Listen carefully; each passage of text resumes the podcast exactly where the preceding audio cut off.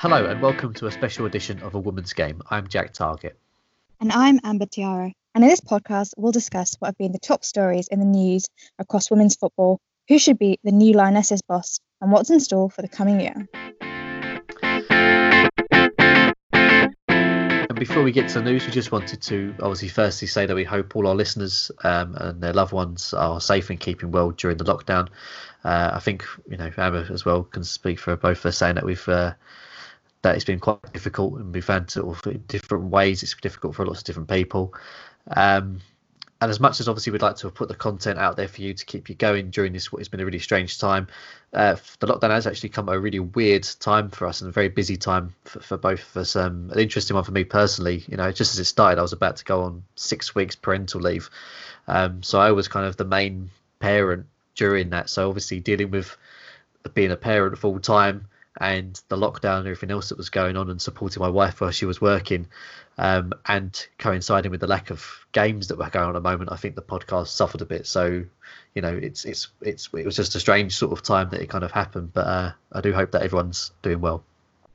Yeah it's um it's obviously uh, we want to wish you all well and hope you have been well. But like you say, it's been it's been a funny time, and with no sport, I mean, I, I work in sports, so it's been interesting trying to get creative on how to create content. Um, but yeah, we do apologise um, if you have been missing a women's game, but hopefully you'll enjoy us being back for this special episode, and we can give you another another splash of um of women's football and and what to look forward to in the coming year. Exactly, because hopefully there will be things to be looking forward to. Um, you know, once some this eases a bit, hopefully, and we, we will have some good news uh, in the game. Um, one of the things about this podcast, we're doing it sort of now as well. The timing's been right because we've had two big bits of news really since the lockdown, um, and one of the news only happened sort of this last week, and we wanted to wait for the official um, news of this, and it is the big bit of the uh, the Women's Super League and the Women's Championship season have ended immediately uh, after the joint leagues board meeting early this week. Yeah, so so far no decision has been made on how they're going to determine standings or whether you know they're going to maintain promotions or relegation. So that's all still to come out. But this is the, the big news, and yeah, it's come with um, I think mostly positive reaction in the, in the understanding. But um, of course, it does mean um, no more no more women's football um, domestically anyway. It is, yeah. I think it was a one that was pretty much expected. Um, even the clubs said they assumed that the season wouldn't resume. Um, you know, they've got you know 45 fixtures left in the WSL, 36 in the Championship. There's quite a lot still to go through and to try and, get it all. Um, but I think a lot of us did assume that that, that they would cancel the the seasons. Yeah, I think this, it wasn't a huge surprise, but um, the FA did say that the decision has come after overwhelming feedback from the clubs, um, and then we quote, um, "It was made in the best interest of the women's game." So it's all been done in best best intent, but it does leave a lot up in the air in terms of, like you say, who sits on top, what happens to who those at the bottom, and just overall, I suppose you just don't know how the season's gone from a from a personal point of view whether whether you made it whether you were top of the, the class kind of thing so there's still a lot from from an emotional point even if we if we see the positive in in the idea that everyone's safe and um and it is for the best interest of the game yeah, because you know the way that the table ended, it was as you know. I think a lot of people in, in other, in, you know, I've seen other countries as well where they first, it was Belgium, and then and then in France where they sort of ended the season and awarded the title straight because someone's clearing away the winner. Um, and I think the same was being said about the Premier League before they said they were returning. Uh, but they, you know, the, the, WSL, you got you know Chelsea were only a point behind Man City with that game in hand, and Arsenal were kind of only three points behind Chelsea. So the Champions League places were kind of there as well. So um, it's you know it was a bit, bit up in the air at the moment about how it was going to be decided um, and if they are going to award a title. But um, it might be whether they're going to do it decided on how it ended up before the season, as the season finished, or is it unweighted points per game ratio? Um, if that's the case, Chelsea would be above Manchester City and go top. So it's there's a lot of questions that they need to sort of work out and to answer. Yeah, they do, and I think, um, like you say, if if they go with this points that I think it, it, will it will change things around. Um, but the, it also means that you know this announcement affects those at the bottom as well. So you've got Liverpool who have a rather tense and anxious wait to find out if they'll actually drop out of the WSL. So they sit bottom, um, and that's regardless of any um, potential points per game calculations um, as they've played more games. Um, then you know than their rivals around them. So um, th- there's that as well, and I think even if we, we we look at you know the general safety, I think I still think you as a club moving forward, you want to know how you did, especially if you're halfway through the season. Um, so imagine that they're I don't know a little bit a little bit tense while they're sat at home, aren't they? They are, yeah, and I think there's been a bit difficult time for Liverpool. We've had a couple of players released as well, and there's been some um, murmurs about uh, some sort of being unhappy at the club. So obviously it's a very tense time for them, and they want to keep their status to try and rebuild and, and, and get back to their former glory as they had not too long ago. Really, um, there is a bit of hope for them. There's a chance the campaign could still be declared sort of null and void, um, like tiers three to seven of the domestic women's leagues um, as they were all sort of null and void. Um, so the FA board could decide to remove relegation for this season only. So there is a chance that they could still be in the top flight. Yeah, I don't think that's um, a terrible idea. Um, I mean, I know again, some some people argue otherwise in, in terms of them having games played, but I do think it leaves a less sour taste in, in people's mouth if it is starting, you know, no one no one has to be penalised just mm. due to mm-hmm. this this outcome. Um, but yeah, so Liverpool are obviously keeping their, their heads high, and they've said that um, you know obviously disappointed that they're unable to compete in the season, but obviously will understand any complexities of the situation and support the FA's decision because it is a bit of a it's a tricky one, isn't it? Um, they can't keep everyone happy, and I think I mean that's just life. Maybe it's a metaphor for life, who knows? Um, so yeah, this is a lot of lot of uh, deep, meaningful um, I, suppose uh, things to learn from from the coronavirus pandemic, and it translates into sport. And I know sports. I mean, one thing I will say, and I've had a lot of people say, um, you know, it's not important in the, in the greater scheme of things in terms of, you know, like what's going on with our NHS and all, you know, our other key workers. And I think in that sense, yeah, there is a lot more important, I think, work that has been done. But sport is super important to morale, and um, and it is does support a lot of people's livelihoods. So I think it's fair game to say that you are allowed to to be wanting and wishing for sport to return, as we have been doing, mm. um, and still be finding these points uh, worthy worthy of note and uh, worthy of worry, I suppose. Well, it reminds me of the the famous Italian manager once said, obviously Sacchi, I think, who said that football is the most important, least important thing there is. so it's yeah. So I think you know we are allowed to have a little distraction away from some of that, and you know it is is one of the things. So um, you know, the, the, you can understand with the, the, teams and players why they'd be worried about this, and obviously fans because it was something to keep their mind off of everything else that's going on. So it's hopefully have a bit of a resolution for, for what's going to happen in the WSL. Um, as for the Championship, it's quite interesting there as well because Aston Villa are actually six points clear of Sheffield United at the top, and they're having such a good season as well, Villa.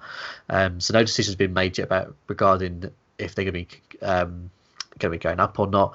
Um, and there's been no decision about the conclusion of the Women's FA Cup, which had reached the quarter-final stage uh, before the suspension in May. So we've still got a bit of up in the air about what the two what will happen with the FA Cup, as well as if Aston Villa potentially going up or not. Yeah, so plenty of questions still yet to be answered. But all we do know is that um, a joint WSL and Women's Championship board have sent uh, various recommendations to the FA um, to uh, determine the most appropriate sporting outcome for the season. So we trust that um, that does happen. And like we said, I'm sure there's obviously going to be updates. There is every every season, even when this doesn't happen, in terms of who goes up and down and um, whether you think you should win or not. Um, but I think ultimately, um, we we do hope for that to come out. But one thing I would um, we would like to kind of touch upon here is, of course, we said it was it was expected, but I think the question still needs to be asked or raised either rather whether the league should have been cancelled or not. And I speak more like morally over profit because I think uh, it's probably understandable if from from a, from a keeping up and running point of view why the, these decisions have been made. But I do think it's interesting because I mean, has has the FA, especially with the English sides, taken a rather cautious route? Um, because if you look around the world. Um, other teams have managed to find a way of keeping their women's games alive. Um, and we are speaking about just women's football here. So it's it's an interesting one because I think we have lost something in this in, in the fact that it the rest of the season hasn't been continued. And could have there been a workaround? Should have there been a workaround? Yeah, it's an interesting point. You know, I think um, uh, obviously there's an excellent article. I don't know if you've seen it um, from uh, Susie Bracker, friend of the show, on the Guardian about this as well. And we'll go into some of the discussions that she mentioned there. Um, because in in the US, for example, they've got the Challenge Cup is still to be going ahead, and the NWSL is going to host a tournament in safer states with a lower COVID nineteen count. Um, I think one of them is going to be like Colorado as well. So they're going to particular areas, um, and they're trying to work around player concerns. And it's it's been rumored at the moment that some clubs have been able to borrow planes to travel to get there. So they're putting in place for people to be able to complete their seasons to keep it going. And obviously for women's football, it's about the interest as well and making sure it doesn't die down. As what you know, with if, if football is coming back, then we want this equality. Then football needs to come back at all levels, doesn't it? I think is what what they're arguing at the moment. Yeah, um, this article by Susie is fantastic, and she um, goes on to say that actually, you know, they've still managed to get sponsoring for it there, um, and the whole thing can be watched on Twitch, and whether we should be allowing, or at least trying to be fighting for, you know, games to be played um, in the UK and then having being watched elsewhere. But she goes on to as well talk about the the German league, the Frauen-Bundesliga, um, how that's been resumed, and of course it means there's um, maybe too big a risk as we've seen a lot of players have injuries um, as they're hopping from personal training to the elite squad. But it does mean that um, it's resumed at the same time with the men's, and that does stand for something, doesn't it? I mean, just the idea and the weight they're putting back behind women's women's football, whereas um, I think there is again, it, or at least what's happened in terms of the the, the women's league being cancelled in, in in England, it just shows that the gulf is is much greater, and it's nice to see that it's less elsewhere, isn't it? It is, yeah, and, and it was interesting about the, the whole thing with, with Germany. The situation is that um, yes, their culture is a bit different with the way that their their football clubs are run, but they were all willing to put in the same pot to try and help everybody out to make sure they had enough funding and that they can be able to carry on and and be able to pay for the tests and everything as well, which is which is amazing. And we know about the change in women's football. You know, gone are the days where we have um, you know, Clapham and a few other sort of teams like that. All these teams are aligned with big professional teams in the Premier League mainly. So if they have the funding, they obviously are all losing out, but they're still earning so much money. They've got so much in, in uh, you know, in the bank that they should be able to, you know, help out everybody else. So um, there is there is that kind of question to be asked. I think of of the of the you know the English leagues and the FA whether they were too quick to to jump ahead with this, you know, with postponement when we could see now other nations are working workarounds and trying to work out how to do it. And if there's should be more pressure really on the Premier League and the Premier League teams to be able to have some influence over the rest of football in a helping, you know, helping them rather than just thinking about themselves. Yeah, I think um, it did go to show that I think I think what you said earlier. It was expected, and I don't know if it's if I'm comfortable with that. I mean, I understand the logic behind, mm. behind it, and I know that we're very profit driven, and it's um I suppose it's we're it's the Premier League rules, unfortunately, um it, from a global, um, sorry, from a from a country point of view in terms of football. But looking at like the, the global growth of women's football, just thinking of it almost like a sacrificial lamb in in that those terms, I don't think it should have been so obvious. And I understand, obviously, from a club point of view, their concerns should have been taken on, on board. But it does um, does make you question, like like I said, um, maybe our, our I don't know, managing structural across the teams, like you say, looking at the German side and and different money pots. It, you you think if it if it had been different, of course, th- this might not have happened. So it's just it's just one to, to think about. And of course, mm. if you have any thoughts on this, to please get in touch with us, whether it's on Twitter or you can um, email us. But it's at Women's Game Pod. Um, just yeah, just leave a comment whether you think it was it's a given. We should you know just be thankful that our players and our safe and staff are safe, or whether um, more could be done. Because I think it's it's a good talking point, isn't it? It is, yeah. So I look forward to some of your responses on that as issue, as I'm sure it rumbles on probably into next season, we'll see what happens uh, with this issue. Uh, let's move on to some other news and some other big news. As obviously we've noticed that a lot of the, the football tournaments um, have been moved um, across all of football, men's, women's, at the youth level, women, everything has been moved. Um, so that has affected the women's Euros for 2021, which have been moved to the next summer, which is 2022. Uh, they are going to be held in England um, and been moved to July due to a clash with the uh, rearranged men's European Championship and the Tokyo Games.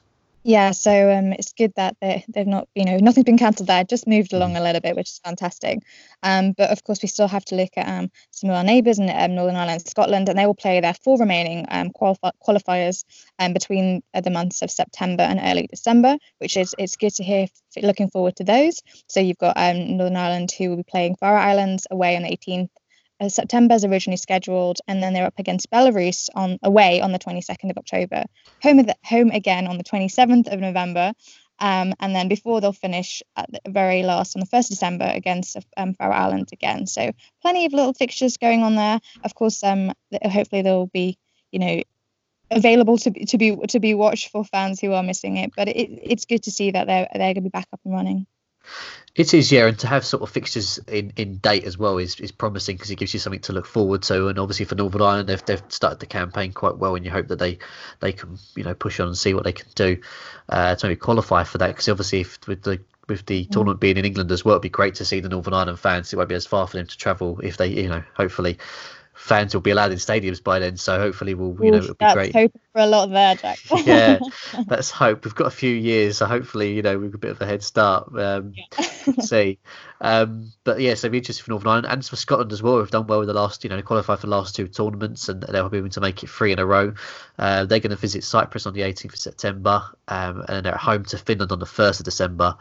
Um, so hopefully they'll be able to pick up the points there to qualify. Um, the group winners will automatically qualify for the European Championship finals in England, um, with the second placed teams set for uh, playoffs. So yeah, so it'll be interesting to see. Hopefully, you know, we'll look forward to those games coming, and hopefully uh, Northern Ireland and Scotland uh, will be able to do the business. Yeah, for sure. And like you said, it's fantastic to have some dates to kind of at least have them sitting on the horizon so we know what to look forward to when. So that is brilliant news. Um, and yeah, moving on to our, our next massive chunk of news, which it feels like a, a long time ago, but it wasn't. It's just because we haven't obviously been talking to our lovely um, listeners and or viewers on a woman's Game. But yeah, so big news is Phil Neville's time at the Lionesses um, has come to an end. So his contract lasted until um, June 2021. But um, with the fact that the Euros um, have come coming after and they've been postponed to 2022, as Jack has just mentioned there. Um, because of all this coronavirus pandemic, they've taken this decision, and it's we've had I think mixed mixed views, but overall, a lot of people think it's the right decision. Um, I don't know about you, Jack. What are you thinking about um, Phil Neville's time at the Lionesses coming to an end? It's almost come a little bit conveniently, if you know what I mean, for both of them. I think there was a there was a worry from a lot of the the people within women's football who've been in it a long time, um, and that's not you know necessarily a dig at, at Phil for not being in it as long, um, although that was an issue. Um, but there was a worry that he came into it with this World Cup wanting to win it, and yes, we made the semi-finals, but we didn't win the bronze medal match, and then we had home Euros, and the idea was that we need to make the best out of this with the current team we had to to do the best that we could in those two tournaments. And there was a worry that the way things are going under Phil that we didn't we know we didn't get the bronze medal in in the World Cup, um, and we're at home in the Euros and the world you know home Euros. If we hadn't have at least made the final.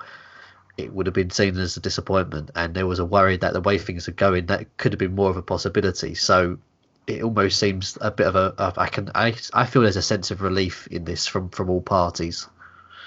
Mm, yeah, I, I understand what you mean. There is that sense of like, I wouldn't say an, an easy an easy end, but a less controversial kind of fight. Yeah. For, to, to define someone's for someone's legacy and I and I think I mean that wasn't necessarily my my gut reaction but I can understand yeah you're right actually there is it, I don't know I don't know I wouldn't say say a sense of unfinished but it sort of rather nicely tidies something that could have gone could have been a massive debate it, mm. it, over it um and I mean, I'm I'm a little bit sad. I'm I'm not saying that um, Phil Neville took took the team to heady heights we could have only dreamed of, but I think he did a lot of successful things. Um, and I, am gonna. I, I, think I'm sad to, to see what he what he I was hoping he could have done during the Euros, and now that won't happen. So that there is mixed feelings. I, understand, I completely understand the decision, um, but I think maybe the curious side of me would have been, oh, but what if kind of moment. Oh yeah, it's absolutely. I think you know because he, you never know. He might have turned it all around, and we might have won the Euros. You know, it'd been amazing. But that you know, it's it's interesting to see. Obviously, how it's it's just weird how it's all fallen because of of obviously things that were never expected to happen. Um, how it's all done, but it's, it's interesting because he has done some good things, as you said. You know, he became the manager in in in January 2018 um, after some you know the previous manager and what happened there and he led England to their first She Believes title in 2019, which was an amazing achievement to do that. We had some great performances in that in that tournament against some really good sides. Um, but since sort of last year's quarter final win over Norway, they've lost seven of 11 games, and they failed to retain their title of the She Believes Cup in March. So there was a clear dip in form, which something that's obviously not quite right. Yeah, I think it's hard to to kind of lie when you're facing those numbers. There, that is a huge um, a huge dip. And um, yeah, the Lionesses have actually played nine teams ranked in the top five, and then in the world, and only won one of those games. So yeah, it's uh, doesn't look great in terms of numbers. I you got to admit, and I think um, he was given plenty of time to, to do things and he came in with a new philosophy and you know and we saw all there was loads of focus on on how the you know growth of the women's game and and getting the visibility and i think we were all really excited about that initially um, and we were like yeah this is fantastic but i think when when you've got a team you ha- i think ultimately it is the wins they've got to be winning because if you you can talk about growth all you want but young girls trying to go into the team or being inspired by the team, they are ultimately inspired by wins. I mean, we do need um, increased visibility and sponsorship and um, you know just more airtime in general um, in order to grow the game but i think it has to be the wins at least and so we, if if you're not winning lost seven of 11 games um, like you say there um, and then we've only won one against um, a top five team.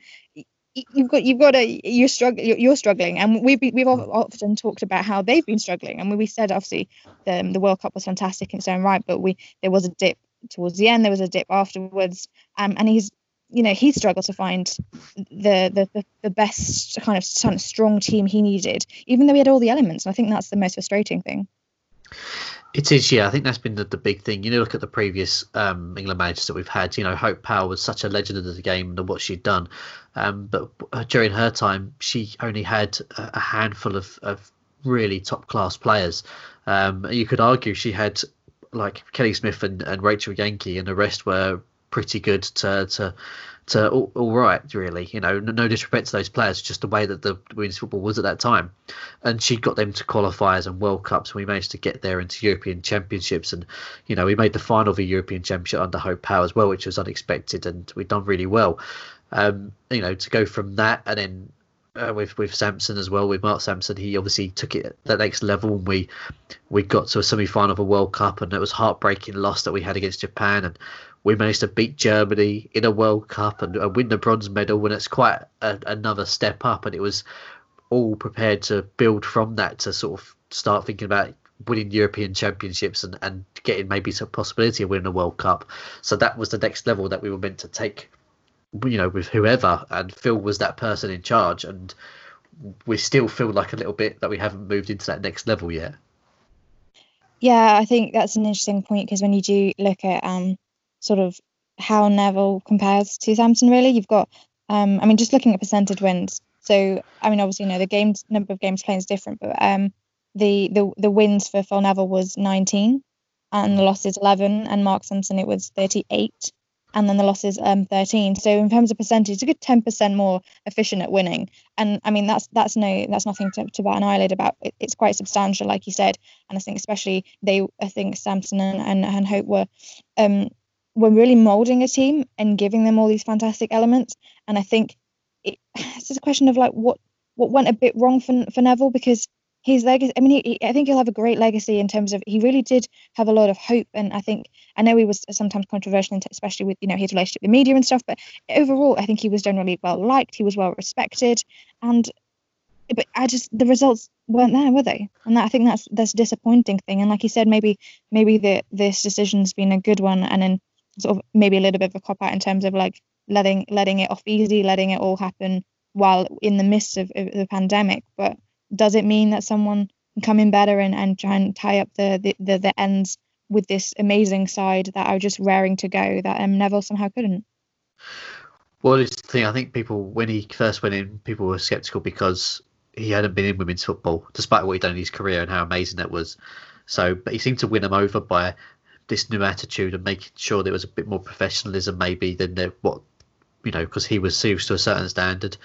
Um, and then we won the She Believes Cup and everything was great. But obviously, something isn't quite right since then, I think, but has happened. And I think maybe that that expertise that he had within the women's game, obviously, people were easy to point towards that. And maybe even tactically, you know, how many games did he try and play Lucy Bronze at midfield? And as much as she probably could do it, you know, you talk about the, the world's best right back, uh, you know, someone who's getting, you know, nominations for the Ballon d'Or, and you want to sort of start messing about with that. And I think that's an easy point to look at with with Phil um, and why some things didn't quite go right and why it was starting to go a bit wrong for him. Yeah, I think um, his selections were always interesting um, last minute, and they did vary. Maybe, like you say, um, he should have stuck to what was working. I mean, we had even I think you know Millie Bright's combination in different teams, and I mean maybe it was it was a combination of things. I, th- I, I think for sure, and I think we wanted to believe so long, and but he had the time and mm. even if with without this postponement of um, the you know the the Euros, I think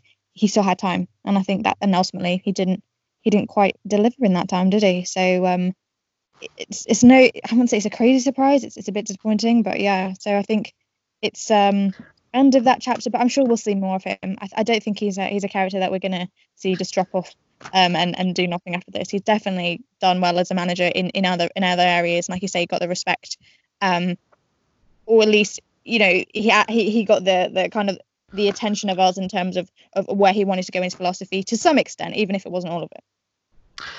Yeah, I'm sure we'll see him probably be a pundit for the BBC during the Euros in a couple of years' time. So um, I imagine that's where he'll definitely definitely be. Um, but the big question is going to be who's going to replace him. To make no bones about this vacancy, it's one of the most sought after positions in the women's game worldwide. So a huge task. Who's going to step in? Yeah, this is I suppose one of the most exciting things. I mean, a lot of a lot of uh, sad things, a lot of crazy things are happening in the world, especially with this pandemic and other things um, around the world. A lot of craziness, but this this is something fun to look forward to and to to, to focus your attention on. So yes, this huge huge kind of job role coming up here. Um, so with the rearranged Olympic Games um, happening in 2021, will be set forward, um, followed by the Euros in 2022. Then there'll be a World Cup in 2023. Um, then you've got the Paris 2024 Olympics, and then the 2025 Euros. In this little few years, you've got a lot going on, and especially then you're going to have this senior England squad. So all of all of these like beautiful, amazing players are going to be reaching the peaks of their careers. This is prime time managing time for a national team. If you, this is like if you were to try and find a job and you were like, I'm going to crush that with the, with all the best elements and components, surely this this is that job, and there's going to be people vying for, vying for it and really wanting it. I mean, I would. If I was any good at managing, this would be my dream dream job. well, a side note, I saw the assistant manager job was going at Chelsea, and I really wanted to apply for it, despite the fact I've literally got you know an FA coaching first level bench from about 10 years ago, and I don't think I'd be qualified enough. But so this job, yeah, it'd be great. I tell you what, you you I'll go for this one. I'll go for the Lionesses one, and you go for the the, the Chelsea one, and I'll, I'll see you put aside somewhere. okay, we'll do that, and I can come and help you in the summer when you know when one of the tournaments. Um, but the, the, the England job, he said, it's a huge time. It's probably, you know, this decision is going to be a huge decision for the FA. They need to get this right because it's a huge five years coming up for England, considering the players that are coming through as well and what players we have at their peak already. Um, but the list of sort of potential people to come through is, is quite big, and we'll go through some of them sort of quickly now.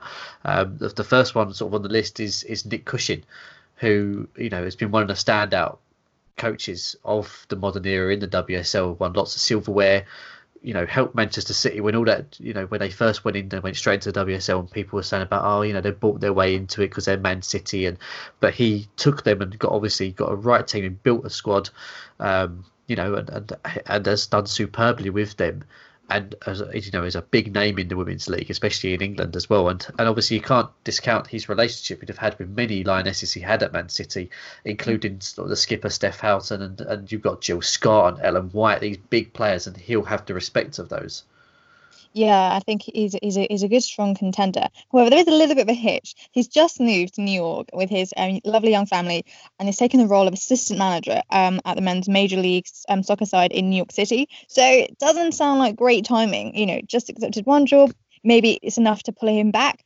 Um, but another way to just into in, sorry, another point just to interject some news for you here. His replacement at Man City um, has been announced. So they've appointed ex Wales striker and men's academy manager Gareth Taylor as the new boss, um, and he's on a three year contract. So um, the, the, the time between has allowed for them to have a new appointment um, as they had an interim. So that's fantastic for um, Gareth Taylor. But yeah, going back to the to, to the um, point at hand, Nick Cushing is is a I think is a good contender. He's got a lot of under, under his belt he's, he's one of the favourites for me, I think. Mm, that is very true. So another one um, on our list of, of possible contenders um, is Jill Ellis. So um, rather ambitious. Um, if you were to like try and get try and get her, um, but she's she's overseas at the United States and she's um, helped win back to back World Cup World Cups in 2015 and 2019, and she's just got an amazing proven track record of succeeding at really high international level. So I think if you were to try and get um, you know, I suppose a lot of these, I don't know why they're all sitting in, in the States. We've got Nick, Nick Cushing over there. But yeah, we've got a few of our contenders sat waiting for us in, um, in the US. But I think she's another strong one. I mean, maybe it's a little bit of a, a bit too ambitious, but I mean, she, she's a good contender for sure. She is, and she, you know, she's got the, the, the heritage from England as well because she grew up near Portsmouth before she moved out in the 80s to America. Um, so be interesting if she wants to move that back. But uh, obviously, it'd be a great achievement to get someone like her after back to back World Cup wins. My only worry, and it's only a slight, if you know, nitpicking, is that from seeing a few of the American fans and some of the American media, they had a very strange relationship with Gel- uh, They they liked her obviously in some ways in the way that the, the team had won two World Cups, and you can't really have any fault for someone who's done that. You know, it hadn't been done, so she, was, it was an amazing achievement. But there was enough criticism that I felt that there was there about her and her tactics in a way that it, what point did they get to the stage of did they win them two World Cups? Obviously, how much of it was to do with the fact that she's got the talent that she has. It's interesting to see. You know, it would be a great test to see about her from a managerial point of view if she had someone like England and had to get, you know, to take them into Euros and win World Cups. Because if it didn't quite work there, there'd be a lot of those people saying, "Well, we told you about this," but the fact that she had Megan Rapinoe and Carli Lloyd and the rest of it meant that she was able to win a World Cup. You know, it's it's an interesting point. So obviously, JS is amazing. If that was the appointment, I think it'd be great. But there's that slight sort of thought in the back of my mind, thinking, oh, "Are we going to have problems here?" Because she's not. It's not the situation she had at the USA.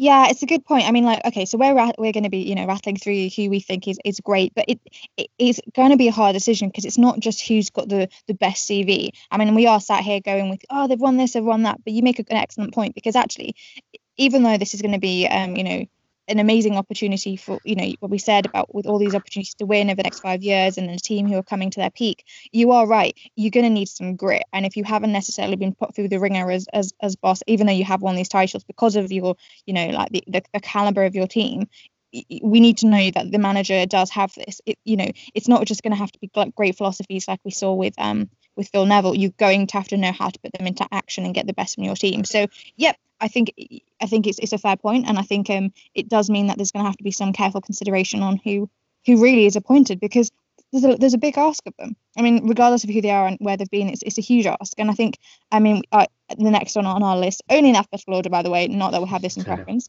um, is Laura Harvey, and she's a former Arsenal boss, uh, another really respected coach um, worthy of becoming a, ten- a, contender. And she has also previously worked with England as an assistant coach, so she has a really good relationship with the current.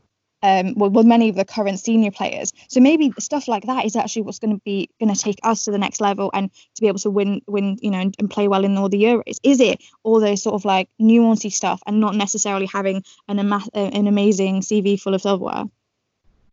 It is, yeah, and having that experience within the you know England setup could be could be hugely valuable for, for her as well. Um, there is a slight hiccup with this. She's um, only just taken the role up of the under twenty head coach of the USA in January, so um, it depends on obviously if the England job was offered to her, if if she'd be willing, if that's big enough a task and you know big enough a job uh, to tempt her away at this particular time, and whether she feels she's ready for it. So it's going to be interesting to see you know, I think that's going to be a lot of decision on her with her current situation and if she feels like she's ready for it. But you know, they're the three big sort of you know names that come through. Obviously, there's a couple who are in the WSL who we are more familiar with, I think, as well, which which will be interesting to discuss. Um, with the two, you know, two of the best managers in in the in the division of Emma Hayes of Chelsea and Joe Montemurro of Arsenal. Um, we know about Emma Hayes and how amazing she is, and obviously she's done brilliantly. And um, she's tactically determined and knows how to get the best out of her players. And she's always been asked. I've seen journalists as well just basically say to the FA, pleading with them, just throw all the money you can at her to get her away from Chelsea and take the England job, um, because you know she she would be amazing for it. And and Joe's done wonders at Arsenal once he come in there. Um, so you know he's got to be under consideration as well. Yeah, um, I think they're they're two really really strong um, possibilities for this role. Um, both amazing in their own right. I mean, I do like um, Emma Hayes. We've spoken about her a lot in on the podcast before. Um, she's I think she, you know she speaks up. She speaks her mind. She's she's very detached, tactical and determined. And yeah, I think she would really um thrive if she was put in this position. But the only hiccup with her is that, and I think maybe more of a, of a slight jab at you, you as well. She's got she's, you know she's really wanted and she's she's made um no you know secret of it. She's really wanted to crush Lyon, um and win the Champions League with Chelsea. So is this a bit too early for her? Maybe she wants to, you know, claim, you know, like get her side to help claim the European crown and then, you know, go on to do Lioness's work. Who knows? I think it's uh it's one that's obviously she's gonna have to answer, but is is would the calling be too big or would you as a Chelsea fan, what do you think? Would you want to see her take your side to to to crush Lyon or is that okay if she becomes um the new gaffer? It's difficult, and I think I've said before, you know, as as, as much as I'd I'd hate to see her to leave Chelsea. It would only be to England is the only one that I think that she would want to, and I, I think the Chelsea fans would be happy with. But I, I, I, think we've said this before many times on the podcast. It's it's no lie that um that I think her ambition is to win the Champions League, and then she'll be happy to take the, the England job. I think that is her aim, and I think that's what's you know. I hope, I hope that I hope that's what happens, basically. Fair enough. Um, and yeah, Joe is another great contender. But um, the only other thing um, on that could could could kind of stop him um, taking the role is that he actually has been linked um with um his national teams, obviously um. um in, in Australia, um, in his home country, so that also might be an issue if he's offered a post there. So he might be torn between, I don't know, his two countries, so to speak. So um, who knows on that front? But again, two contend, a good contenders from the WSL. Um, but we, you mentioned earlier how it, you know, even um, Neville being appointed was actually out of the blue. There was a lot of, uh, I suppose, debate initially whether the FA had made the right decision. Um, but if we were to also look on a similar structure at trying of casting the net really wide and who else they, they could um, they could possibly um, take outside of maybe the US, this whole US UK thing. Um, I think Silvia Neid is one who is a really good strong contender and if you were to look at cvs and and not you know maybe relationships on a personal level or experience with the current side she's got a fantastic uh, cv um, and is one of probably the best Euro- european bosses outside the uk i'd probably say she is, you know, her, her CV is, is pretty amazing. Um, you know, she had 11 years of Germany boss, um, and during their sort of golden era, because they, they won the 2007 World Cup and they won the Olympic gold, won two European Championships, and um, you know we've we've seen England be on the receiving end of of some great performances from her German sides. So you know it's it's uh, she's a fantastic manager, um, and it, will be interesting to see if if the FA want to go down that route and if she'd be interested. It would be pretty cool, just from a I don't know, totally non footballing way, but like to have a German German boss for the side. I know maybe we could bring in some of that um that notorious German efficiency and, and some style. Who knows? It, would certainly make the headlines if, if we had a German manager. I think that would be that would be a headline maker. So it would be an interesting one to, to, to watch to see if, if there's any development on that. Um, but the last sort of name on the list, and you know, and last but not least, because she's definitely is probably one of the favourites, probably if not the favourite for it, uh, is Casey Stoney. Um, you know, the, the current Man United manager. Um, she's only led the, the team for sort of two years, um, but has been really impressive um, with where she's taken her side yeah, all jokes aside, and I'm not saying Silvia is, is a joke, but I mean, in terms of looking um, at the UK and looking at um, the, you know, the current contenders, Casey Stoney's got to be one of my favourites. And she's, you know, it's been long believed that this, you know, the former England captain as she was, um, will one day become Lioness's boss. But I think is that time now? I think we've got a little bit of the Emma Hay situation. Is it the right time? Do we need to see her a few more years and then have, you know, take take the reins, so to speak? But if we're looking at the nuances of, of what the job role requires, she's got a lot of respect for the current squad, or sorry, the current squad also really respect her because um, she was just a player on the side um, herself not too long ago. And, you know, she's coaching some of the, the country's best young talents at United. And we've, you know, we've badgered on about this the the score lines that she's produced um, and how fantastic you know, Man United have been and how well they've done obviously going into WSL as well so maybe maybe some some some young blood is what we need maybe some fresh new eyes on it um is is, is the way to go she's she's definitely a strong contender she really is, and I think there'll be a few question marks over her manager experience. Um, she had a couple of assistant roles before she, she took up the Man United job, and um, obviously only been there for sort of a year and a bit until until the lockdown. Um, but it'll be interesting to see whether you know she feels about herself, whether she, you know, it, does she feel like she's ready for it? A little bit like some of the managers we've said. Um, is, is this the right time for her? Um, and you know what she wants to do about Man United because she's building something there, and obviously it's such a huge deal. Not only is it a big club for Man United, but the history of, of Man United with women's football and for them to finally come back and she feels like she's a big part of that story there. Um, mm. It depends if she wants to, you know, does her story end with, with Man United there or does she continue on for a couple of years? So a lot of questions for her to ask before, you know, before we start thinking about whether she's going to be England manager. But I, I do think she, you know, she she is um, definitely one of the favourites and and I, I you know I hope as well that she would be a good a good decision if if the, the FA went down that route yeah, I think it, it's a similar situation where the Man, Man United definitely won't be um, too happy to say goodbye to her because, like you said, she's really building something special there. Um, but I think if she does, if if she's the right appointment, I you know my, my gut says that if she is and she's appointed, I think she's going to do good things and she's there to stay probably as a Lionesses coach because they'll also give her that maybe extra time if she is working wonders. But who knows? I think either way, um, she's a promising promising one, and I oh, I'm so eager to look forward to, to, to see who they appoint because I think it's just going to be um, a great talking point.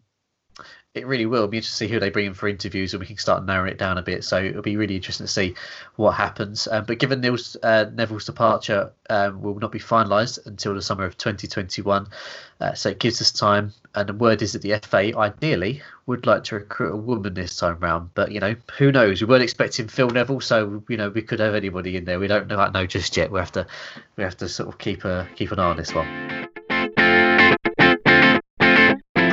Think that's pretty much all for this rather special episode of A, Woman's Game, um, a pop up episode. I think that's what we'll call it. Um, so thank you as always for listening, and please do tweet us with any of your thoughts um, on, you know, whether it's the Lionesses boss or you know boss to be, whoever that you think might might do um, a great job, or your thoughts on um, how the leagues ended um, and just the future, anything. Um, please do let us know. We love to know your thoughts and opinions. Yeah, we do. We love it when we get that interaction from you. Um, you can do it by you know following and tweeting us uh, on Twitter. We are at Woman's Game Pod on our Twitter account. Um, but if you haven't already, subscribe, rate, and leave a comment. That does really help us. So if you can do that on your podcasting service, we'd really appreciate it. And that's been a Woman's Game. We'll see you when we see you.